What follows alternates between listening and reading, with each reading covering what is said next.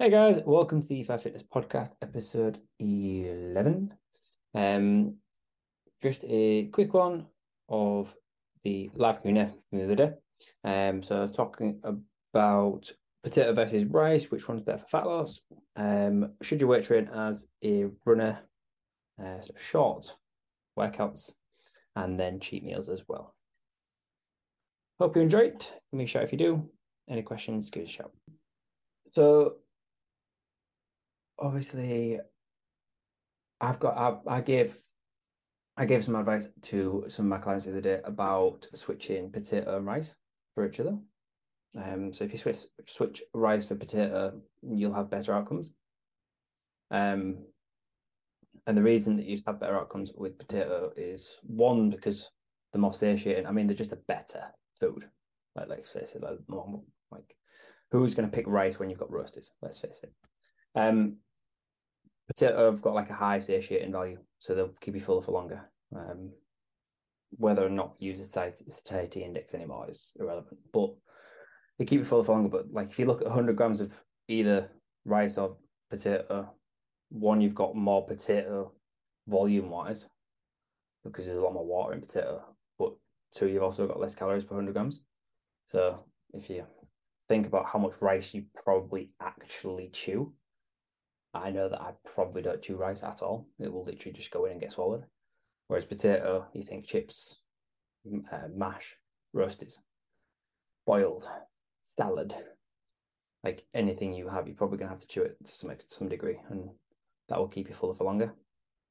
Plus, like 300 grams of potato, so like a good medium to large sized potato is going to fill you. And the versatility of potato is like just second to none, really. Mash is the way forward, though. Mash is the way forward. No matter what Slimming World tell you about mashing anything, mashed potato is the best kind of potato. You can tell me I'm wrong all you like, but mashed potato is the way forward. With a bit of cream cheese in there. Ah. So that's why I tell people to have potato instead of rice. It's just an easy swap. Doesn't take much. You don't have to calculate it, you don't have to weigh it, you don't have to do anything like that. It's not something fucking drastic. All you have to do is buy more potato, less rice. Usually, like, unless you buy microwave rice, it takes just as long to cook. So should I weight train as a runner? Yes, you should always weight train. No matter who you are, what you're trying to achieve, you should always weight train. Weight training is the bedrock of everything you should do in your life, because weight training is going to gain muscle, or you're going to build muscle weight training. Like running, arguably, I'm not going to say you're not going to get fit, and you're not going to have a healthy lungs and all the other aspects that come with running, but you are essentially going to fail at some point. Like, especially if you take a marathon runner or like a long distance runner that goes beyond marathons and things like that, you're essentially battering your joints. If you're not weight training, the only thing you're training your body to be able to do is run. As soon as you come to stop running, your body will literally just slow down and fall apart, especially if you don't have the nutritional support behind it. You think about how much pressure goes through your feet, you break up capillaries and your blood vessels around the feet, so you need more iron.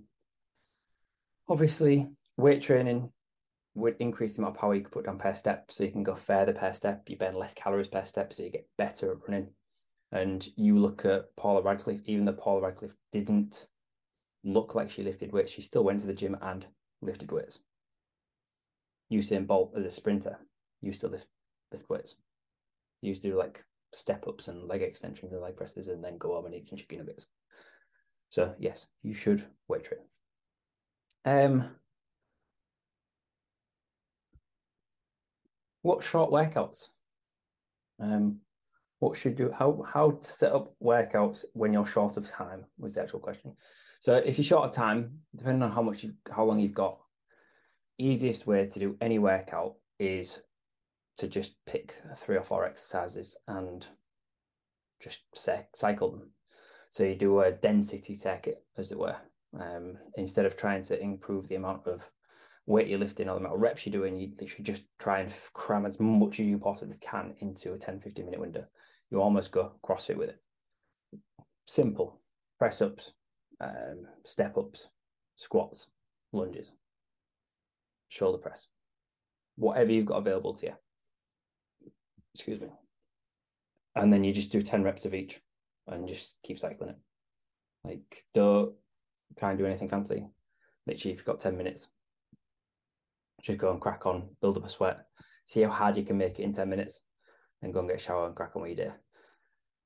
Is it going to get you absolutely shredded? Is it going to get you absolutely massive over time? No, but it's going to make you feel a fucking hell of a lot better than sitting there doing fuck all this.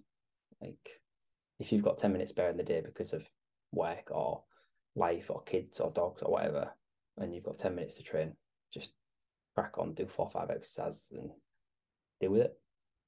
Like, don't stress. And then once you, when you do have the hour, make sure you utilize the hour. Arguably only making yourself better by doing those short circuits anyway, really. And we've all got to start somewhere. Some people might only be able to do 5 minutes. Are cheat meals worth it? I can't even read my own writing sometimes. Are cheat meals worth it? I don't want to just say worth what, because it's such a dad thing to say, but worth what? So when you say worth, I assume around the hype of, like, you'll diet all week and then you'll get a cheat meal, and then somehow that's going to improve your metabolism so much that you're going to be shredded on a Sunday morning after a Chinese on Saturday night. I mean, the reason cheat meals are a thing is because people diet so hard that they feel deprived, they feel restricted, and they feel like they're warranted a cheat meal because of the hard work of dieting. Even though the hard work of dieting, which they're doing, is only has to come about because of their lack of self-discipline, their emotional and reactive issues when it comes to food. So obviously, one, you have to really look internally about why you might want to have to take those cheat meals, and look at those cheat meals as cheat meals. And is it really a cheat meal? Because what are you cheating on? Like, calling it a cheat meal or calling it a treat or calling it a bad food is only a negative connotation to something that it's food. It should be really positive. So you're already in your head demonizing the fact that you had a cheat meal. So Sunday morning turns around, you're going to weigh more because you probably had something that's got carbs in, and you probably restricted them throughout the week. So you're going to definitely weigh more. It's probably going to be saltier, because like if you have a Chinese, you think curry sauce, chips, rice, all got salt in. The sauce that the chicken satay I've just had on it was pretty salty, so you probably put on 1.5 kilos, 2 kilos overnight, and then you're going to feel guilty because all the progress that you've worked hard for the week before the cheat meal's gone. So is a cheat meal really worth it? Probably not, because it does absolutely fuck all in terms of helping you. Whereas if you learn that having something that's a little bit more palatable, without calling it a cheat meal, because it doesn't have to be a cheat meal. It can be a takeaway, it can be a pizza, it can be just some foods that you habitually don't eat every single day. Controlled indulgences, some might call them. You can have that on a Saturday, Sunday, Friday, whenever you want, and still realise that over the week you've still made progress. But if you have a cheat meal that's untracked, like these idiots do in their meal plans and shit, then you've got absolutely no idea how much you've overeaten by. And if you've got no idea how much you've overeaten by, then how do you know you're making progress? Whereas if you at least track it to some degree, say if you go for a Nando's, for example, on a Saturday night after being in a 500 calorie deficit all week. So if you include Sunday in that, that's 3,000 calories over the week you've been in calorie deficit for, and the Nando's takes you 700 of your regular calories. You're only 200 over on that Saturday because you're 500 down anyway. So it's 3,000 minus 200. So let's retract it and we'll know that we're fine. And then as a rational person, you can be like, all right, well, I'm still in a calorie deficit of a week. And because of all the salt and because of the chips and because of maybe a glass of wine or some beer or something like that, my weight might have spiked, but it's not fat. I know that because over the week, I'm down on my calories. And cheat meal just got so many negative connotations for it. And people are like, oh, it's going to spike your metabolism and it's going to like do all these fairness, fiery shit inside your stomach. When in reality, do you know what's really good for boosting your metabolism? Like, here's 3 things you can do to boost your metabolism. 1, weight train. 2, eat enough food. 3, protein. Have more muscle.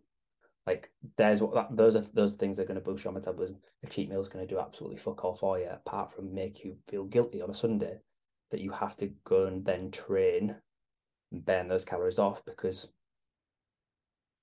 you feel guilty. If someone's telling you that you need a cheat meal, you need to get rid of that person.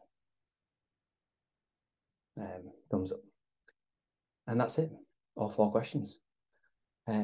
Hope everybody enjoyed that. I went on a bit of a rant there. If you've got any questions, do comment. You can just message me. Absolutely. This will go on my feed as well, so you can always catch up on it. And I'll speak to you all soon. Cheers, guys.